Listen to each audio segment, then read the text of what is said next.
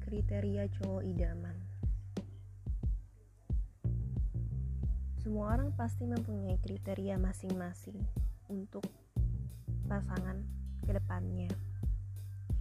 Gue sendiri gak terlalu mementingkan fisik sih.